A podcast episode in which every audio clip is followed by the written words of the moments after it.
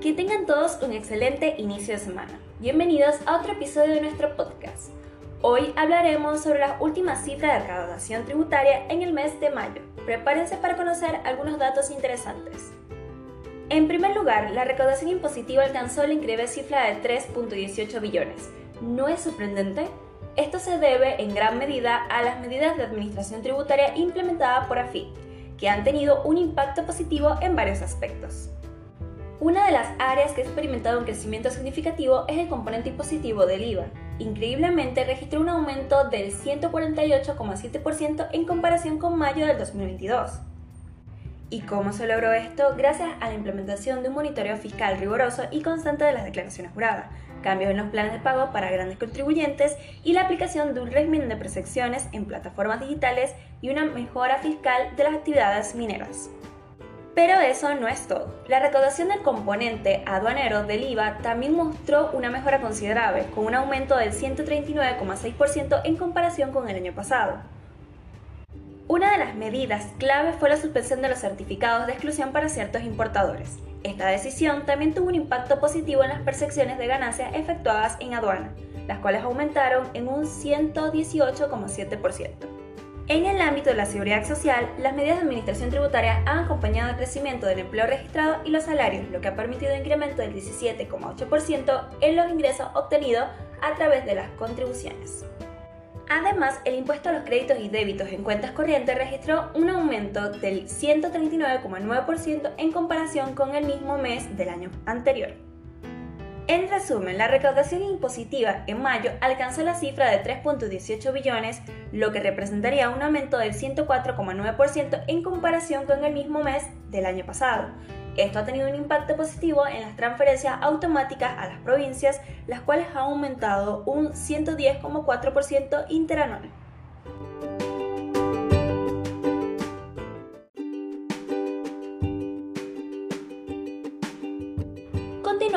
Nuestro podcast, vamos a hablar sobre el tan esperado aguinaldo. Sí, ese dinero extra que todos anhelamos recibir. Pero ¿cuándo se debe pagar y cómo? Hoy responderemos esa pregunta que surgen tanto para las empresas como para los empleados. El aguinaldo, como muchos saben, se paga en dos cuotas. Antes del año 1967 se abonaba en una sola el 31 de diciembre. Sin embargo, a partir de la ley 17.620, en 1968, se dividió en dos pagos, uno en junio y otro en diciembre. Esta forma de pago fraccionado se estableció en la Ley de Contrato de Trabajo en 1974 en su artículo 122. En el año 2015, con la Ley 27.073, se registraron algunas modificaciones. Ahora en aguinaldo se debe pagar en dos cuotas, la primera con vencimiento el 30 de junio y la segunda el 18 de diciembre de cada año. Pero ¿cómo se calcula el monto del aguinaldo? El importe a abonar en cada semestre se calcula tomando en cuenta el 50% de la mayor remuneración mensual devengada por todo concepto en los dos semestres anteriores a junio y diciembre. Es decir, se toma en cuenta lo que se haya ganado durante esos meses para determinar el monto del aguinaldo. Es importante destacar que si la estimación del salario correspondiente al mes de diciembre no coincide con el salario efectivamente devengado, se deberá recalcular la segunda cuota del aguinaldo, es decir, si hubo un cambio en el salario, se ajustará el monto a pagar en diciembre.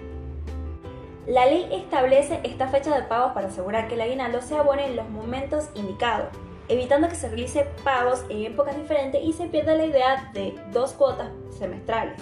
Además, esto permite que los trabajadores puedan contar con una suma adicional que les permite acceder a ciertos bienes o cubrir gastos adicionales que de otra manera no podrían afrontar con su sueldo habitual.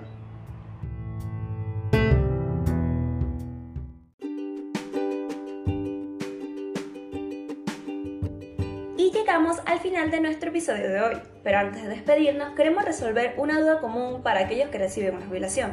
¿Cómo puedo ver y descargar el recibo de jubilación. Es importante tenerlo a mano para ciertos trámites.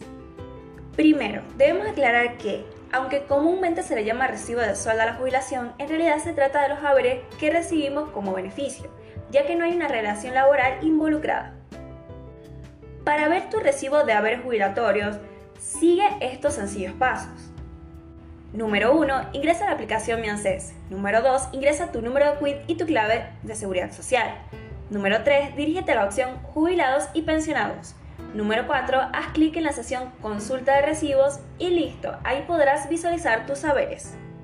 Ahora, si deseas descargar tu recibo de sueldo o haber jubilatorio, simplemente sigue los pasos mencionados anteriormente y al llegar a la pantalla donde visualizas tus haberes, busca la opción Descargar. Si lo consideras necesario, también puedes imprimirlos. Recuerda que tener acceso a tu recibo de jubilación es importante, especialmente para trámites financieros, como solicitar un crédito o justificar el origen de fondos ante una entidad financiera. Y con esto llegamos al final de nuestro podcast de hoy. Esperamos que hayan disfrutado de nuestros temas. No olviden seguirnos para estar al tanto de las últimas novedades. Hasta la próxima.